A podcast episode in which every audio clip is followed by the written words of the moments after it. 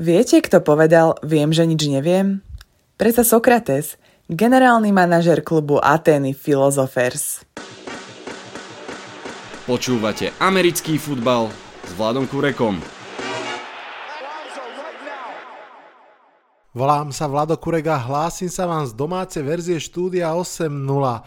Sme menej ako týždeň vzdialení od prvého kola draftu NFL. Dnešný podcast bude sumárom toho najpodstatnejšieho pre všetkých, aj pre tých, čo nestíhajú sledovať NFL každý deň. Dám dohromady všetko, čo vieme a všetko dôležité, čo nevieme pred štvrtkom, piatkom a sobotou. Vitajte a počúvajte. Možno ste zachytili, možno nie. Vieme, že Trevor Lawrence veľmi nedávno oženení spolu so svojou manželkou darovali 20 tisíc dolárov charite v Jacksonville ako poďakovanie fanušikom Jacksonville Jaguars, ktorým kupovali svadobné dary, takže vieme, že Trevor Lawrence ide do Jaguars nejaký ten čas, ale teraz už vieme aj, že ten vzťah sa už pekne vyvíja. Poďme k tým ďalším veciam. Čo vieme? Vieme, že nás čaká taký polonormálny draft v Clevelande, štát Ohio. Budú tam aj vybraní fanúšikovia, budú tam aj hráči, bude tam aj komisár. Niektorí sa samozrejme z tých vybraných hráčov už povedali, že tam radšej neprídu, či už Trevor Lawrence alebo Zach Wilson. Každopádne po tom minuloročnom online drafte, ak si pamätáte, s prenosmi z izie, pivnic, skladov, ale aj z hacient, to bude trošku taký návrat do normálu alebo do polonormálu. Čo ďalšie vieme? Vieme, že čo urobila free agency s niektorými mústvami. Niektoré zaplatali svoje diery, Cowboys podpísali Daka, Giants Goledaya, Cardinals podpísali JJ Watta, Buccaneers podpísali všetkých svojich voľných agentov. Niektoré mústva nevyriešili tie svoje diery, napríklad Colts a Steelers stále potrebujú doplniť ofenzívnu líniu, no a niektorým mústvám tie diery ešte pribudli napríklad Ravens na pozícii pass rushera alebo Titans na pozícii secondary. To všetko zrejme nejakým spôsobom ovplyvní draft, bude dobre sledovať ako. Čo ďalej vieme? Vieme, že z prvých troch miest draftu pôjdu quarterbacki. To sa stalo doteraz iba dvakrát v dejinách, naposledy v roku 1999. No a možno pôjdu aj 4 a 5 v prvom kole. Myslím si, že 5 je tiež rekord pomerne nedávny, vyrovnaný. Uvidíme, či sa opäť vyrovná. Pravdepodobne áno. No a Samozrejme, môže sa stať, že pôjdu napríklad 4 quarterbacki na prvých 4 miestach, tak ako som to dal ja v svojom poslednom mock drafte. Je to divoký typ, myslím, že ten bežný bežný rozum alebo taký ten triezvy pohľad na vec skôr naznačuje, že pôjdu teda traja a potom ten štvrtý pôjde možno niekde okolo 10. miesta plus minus a 5. okolo polovici prvého kola, ale uvidíme. Čo zase nevieme a je dôležité, kto budú tí quarterbacki na druhom a hlavne treťom mieste draftu. Uh, opäť sa ukazuje, že je celkom slušný rozdiel medzi tým, ako vidia hráčov draftníci, to znamená novinári, analytici, fanúšikovia a ako ich vidia kluby. Mm, draftníci majú v tom jasno. Najlepší je Lawrence, potom je Justin Fields, potom je Zach Wilson, potom s určitým odstupom Trey Lance a potom Mac Jones s ešte väčším odstupom. Ale ako to majú kluby, to vôbec netušíme a čo skoro uvidíme. Môže sa v pohode stať, že Justin Fields, ktorý je vnímaný ako dvojka, pôjde nakoniec až ako štvorka napríklad. A že Mac Jones, ktorý je vnímaný ako jasná peťka a vlastne s otáznikom, či by vôbec v prvom kole mal ísť, môže ísť aj ako trojka. Je to otvorené, nevieme, čo skoro sa dozvieme, naozaj to budú úplne prvé štvrtkové draft picky. Vieme, že tento draft bude veľmi ťažký pre kluby, ešte ťažší ako ten pred rokom. Niektoré univerzity vôbec nehrali v 2020, niektoré hrali iba pár zápasov, niektorí hráči vynechali sezónu, aj keď ich univerzita hrala, nebol kombine, jednoducho suma sumárum, kluby NFL majú o mnoho, o mnoho menej dát, ako boli zvyknuté, majú staré dáta o niektorých hráčoch, ne, musia porovnávať výkonnosť jedného hráča s 2020 z 20 proti hráčovi, ktorý, ktorého mm, videli hrať iba v 2019, takže je to trošku také jablka s hruškami. Máte hráča, ktorý hral výborne, chcete ho zobrať, ale možno už takmer 500 dní nehral, vlastne ťažko sa vám odhadne, čo sa s ním stalo. Je to naozaj veľmi, veľmi komplikované, bude to o mnoho viac pocitovka, vždy je to pocitovka, vždy je ten draft veľká lotéria, pochopiteľne. Uvidíme, či menej dát bude smerovať k horším výsledkom, to vôbec nemusí byť pravda samozrejme.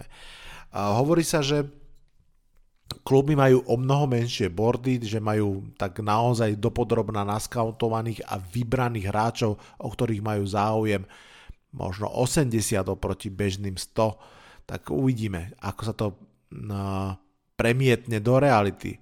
Čo napríklad nevieme? Nevieme presne, ako tí hráči budú pochopiteľne zoradení, ako pôjdu na tom drafte.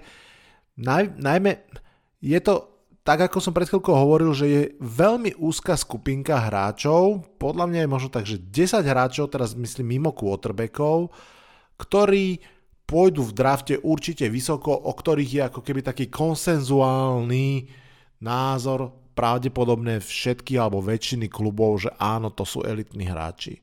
To sú uh, Sewell, Slater, uh, Kyle Pitt, Jalen Waddle, Devonta Smith, uh, Chase, Person, Patrick Surtain, JC Horn, možno Darisov. To je všetko podľa mňa. A potom za tým už naozaj môže byť džungla, fakt ne, nevieme, akom poradí, nie že tí hráči pôjdu, ale v ako, ako ich tie kluby vnímajú. Či budú naozaj tí teklovia zoradení potom ďalší v tom poradí, ako ich vidíme, alebo ich kluby vidia úplne inak. Či budú tí kornéry zoradení tak, ako ich vidíme, alebo budú zoradení úplne inak. Takisto nevieme, či budú drafty hore.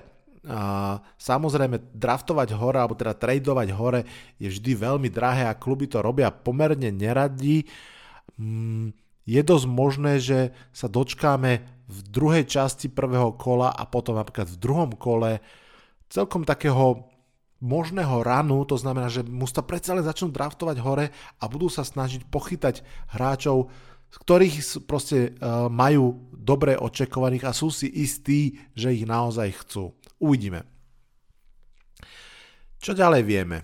Vieme, že najviac draftu kapitálového majú Jacksonville Jaguars, New York Jets a Miami Dolphins. Jacksonville Jaguars, New York Jets, pretože sú slabí dlhodobo. Uh, Jets veľmi dobre zobchodovali odchod svojho bývalého kapitána obrany Edemsa, takže tam sa im nahrnuli piky. Miami Dolphins tí um, už sú celkom slušne silní, to si určite všetci pamätáme, ale veľmi dobre manažujú svoj draft kapitál, takže podobne ako Jaguars, Jets aj Dolphins majú po dva piky v prvom kole a vlastne ešte pomerne veľa budúcich pikov. Čo zase nevieme je, čo urobia takí Seattle Seahawks. Majú naozaj najmenej draft kapitálu z celej ligy a ani si nepamätám, kedy niekto mal tak málo. Majú iba 3 piky v celom drafte. Pripomeniem, že máme 7 kôl draftu, čiže ten základný stav je, že každému z toho má 7 draft pikov, v každom kole jedno a potom nejaké pribúdajú ako kompenzatory piky, nejaké pribúdajú, keď uh, trednete hráčov alebo rozdrobíte svoj draft pick na viacero, alebo naopak ubúdajú, keď ich iným spôsobom míňate. Takže 7 je normál, niečo nad tým je super, niečo pod tým je bežné, ale predsa už menej super, no ale mať iba 3 piky ako Seattle Seahawks, tak to je nie veľmi dobré, navyše nemajú prvé kolo, to práve posunuli do spomínaných Jets za toho Jamala Adamsa, Spomínam to preto, lebo Seattle Seahawks pomerne často tie prvé kola práve rozpúšťal na ďalšie draft picky, že draftol dole a radšej, alebo teda tradol dole a miesto jedného prvého kola mal napríklad uh, dve druhé alebo druhé a tretie navyše. Uh, uvidíme, čo urobia teraz. No. Čo ďalej? Vieme, že Dave Gettleman a old school generálny manažer New York Football Giants nikdy, nikdy, nikdy v drafte netradoval dole. To je na rozdiel od tých uh, Seattle Seahawks, kde, kde ich uh, generálny manažer práve veľmi často traduje dole. Čo si myslím, že správne. Uh, uvidíme, či sa to tentokrát zmení pri Daveovi Gettlemanovi. Uh, Giants sú na 11. mieste, čo môže byť celkom zaujímavá pozícia v určitom okamihu, keď sa ten draft vyvinie, že naozaj tam môže napríklad, čo ja viem, číhať ešte Trey Lance alebo Mac Jones a v tej chvíli naozaj môže byť veľmi lukratívne tradenúť dole. Daniel Jeremiah z Move the Sticks povedal, že to skôr na IndyCar bude zákruta doprava, ako Dave Gettleman tradne dole, tak uvidíme. Pokračujeme ďalej v podcaste, ktorý sa venuje tomu, čo vieme a čo nevieme pred eh, najbližším draftom, ktorý už je tu za pár dní. Čo vieme je, že môže byť o mnoho prekvapivejší výber, naozaj spomínal som to už pred chvíľkou, Skauti sú zatvorení doma, teda vo svojich kluboch, nestretávajú sa spolu so skautami iných klubov, nechodia na tie školy, nevzniká tak konsenzuálny výber, ako, ako to častokrát bývalo, že proste tí skauti pri pivku si hovorili, že áno, tento je dobrý, tento nie je dobrý a viac sme sa tak možno ladili na podobný, podobnú hladinu názorovú. Teraz sa kľudne môže stať, že klub A si bude myslieť o napríklad Gregorovi Rus, Gregory Rusovi, že to je top 15 eh, hráč a klub B si môže myslieť, že toho by nebrali ani na konci druhého kola. Úplne v pohode sa to môže stať keď už som pri tom, nevieme, ako kluby vidia edge hráčov. Vyzerá to, že tam nie je žiadna hviezda, veľa z tých hráčov má napríklad aj zaujímavú produkciu, ale má rôzne veľké ale. Myslím si, že by bolo celkom šokom, ak by išiel niekto z pázrašerov v drafte skôr ako na 11. mieste. Nie je tam žiaden Chase Young, ktorého by bolo možné zobrať z druhého miesta, alebo Nick Bosa, alebo Miles Garrett, tak tento typ hráčov zdá sa, že tam naozaj nie je. Kto bude jednotkou medzi tými edge rushermi, kto bude vôbec prvý vybraný, vôbec nevieme. Súvisí to s tým, čo som hovoril, sú strašne odlišní, majú veľmi významné rôzne otázniky a naozaj bude to Philips, bude to Ovech, bude to Pay, bude to Ažis Ožulári, bude to ten spomínaný Rusov, nevieme. Čo vieme je, že naopak veľkou silou tohto draftu je ofenzíva. Kvalitná je aj skupina ofenzívnych linemenov, možno menej teklo viac gardov a možno nie je tak top heavy ako pred rokom, keď ak si pamätáte, boli 4 tekly, ktorí boli veľmi vysoko považovaní a v podstate aj veľmi rýchlo išli od 4. po nejaké neviem, 14. miesto v drafte. Teraz tí teklovia sú možno dvaja, ale je tam veľmi veľa kvalitných aj teklov, aj gardov, potom aj na uh, záver prvého kola, na druhé kolo, na tretie kolo. Wide receiver, wide receivery, tak to je opäť, že historicky silná trieda, tak ako sa pred rokom spomínal, tak tento rok možno ešte, ešte silnejšia. Podobne ako pred rokom je aj top heavy, že tam máme naozaj že veľké mená a zároveň je veľmi, veľmi široká, naozaj opäť takmer až 30 wide receiverov má ten grade prvých troch kôl, to znamená uh, grade hráča, kde je veľká šanca, že naozaj bude kvalitným profesionálom v NFL. Pred rokom, ak sa uh, dobre pamätáte, sme mali tu top trojcu Jerry Judy, CD Lamb a Henry Rux, takú tú trojčku, ktorá ktorá, o ktorej každý hovoril, ktoré šla rýchlo z bordu. Teraz máme v podstate až štvoričku, pretože je tam uh, Jamar Chase, J- uh, Jalen Weddle, Devonta Smith a k ním ešte aj Kyle Pitts, ktorý síce je tight end, ale úplne v pohode sa môže stať, že pôjde prvý med pred všetkými týmito čistými receiverami. Naozaj je to veľmi, veľmi silná štvorica. Devante Smith je držiteľ Heisman Trophy ako wide receiver, to sa roky, roky na univerzite nestalo. Jamar Chase bol oporným wide receiverom toho veľkolepého LSU útoku pred rokom, takže naozaj, naozaj sú to veľmi silné mená. Vieme, že tam bude veľa dobrých receiverov, že si mústva ich budú veľmi radi vyberať aj v prvom, aj v druhom, aj v treťom kole.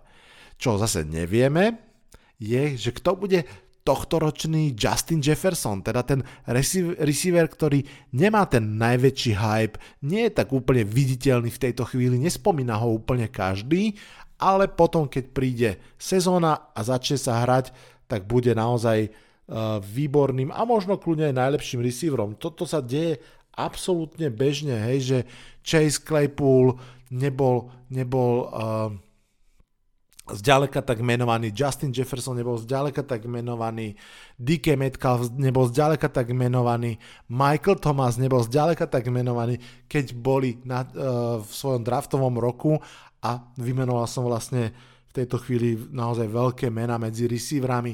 Kto to bude tento rok? Rashad Bateman, Terence Marshall, Rondell Moore, niekto úplne iný? Nevieme, uvidíme. Samozrejme, záleží, veľmi záleží od hráča samotného, ale aj od toho, do akej situácie bude draftnutý. Ono to myslím, že záleží pri všetkých pozíciách pochopiteľne extrémne veľmi, do akého súkolia, do akého prostredia sa ten hráč dostane od quarterbacka až po um, running backa keď som spomínal toho Justina Jeffersona, tak to bola v podstate úplne že ideálna situácia, preto som ja vtedy aj tak trošku tušil, že to naozaj môže dobre dopadnúť, pretože máme tam spolahlivého quarterbacka, hej, o Kazinsovi ako o víťazovi si môžeme myslieť svoje, ale je to quarterback, ktorý spolahlivo hádže tisíce yardov každú sezónu. Takže spolahlivý quarterback, funkčná ofenzíva a uvoľnené miesto po Dixovi na, ale zároveň máš tam kvalitného Thielena ako jednotku, čiže to je úplne presne to, čo, čo mladý wide receiver chce, že dobrý quarterback, okamžite miesto dvojky, to znamená dostatočný počet uh, lôpt, prihrávok a tak ďalej, zároveň silná jednotka pri ňom, ktorá odťahne obrancov, perfect scenario.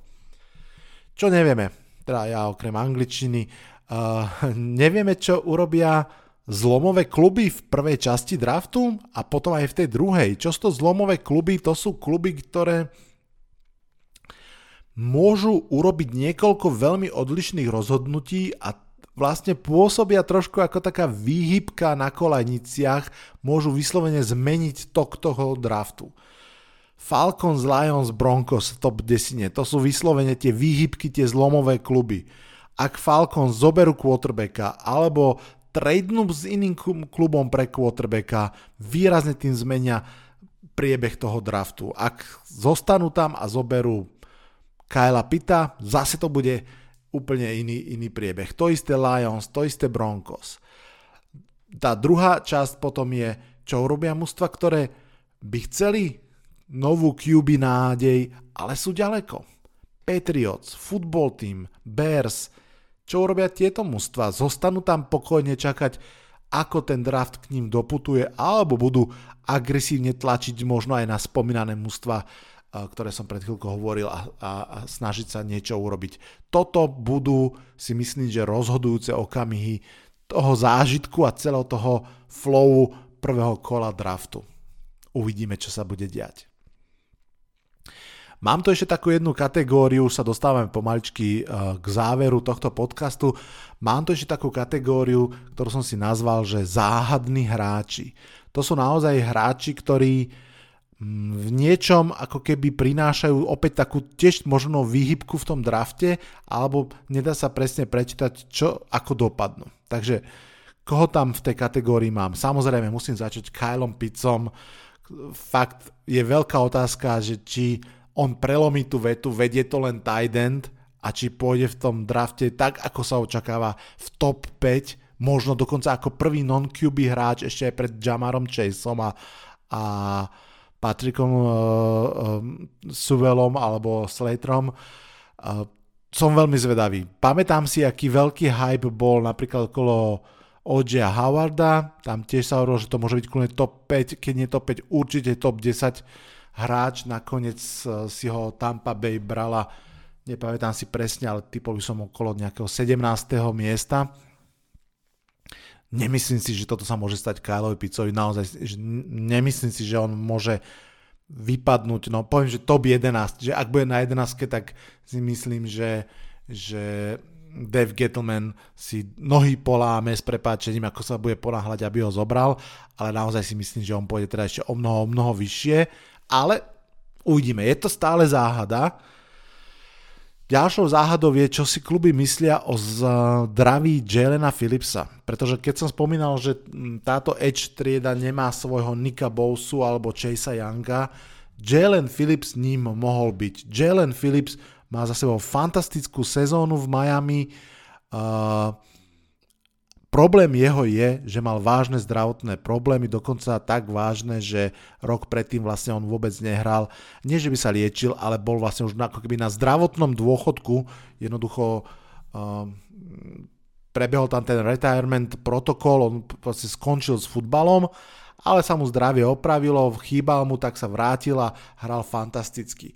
Že ak nejaké mužstvo si povie, že to zdravotné je v poriadku, tak si myslím, že Jalen Phillips naozaj môže byť super špeciálny edge rusher, ale to, ten, ten otáznik so zdravím je tam obrovský a nie je to proste, že mal niečo s členkom a, alebo niečo podobné. Myslím, že sa to týkalo otrasov mozgu, čo je extrémne, extrémne vážna vec, že tam naozaj to môže byť o jednom zákroku a, a konci kariéry doživotnej.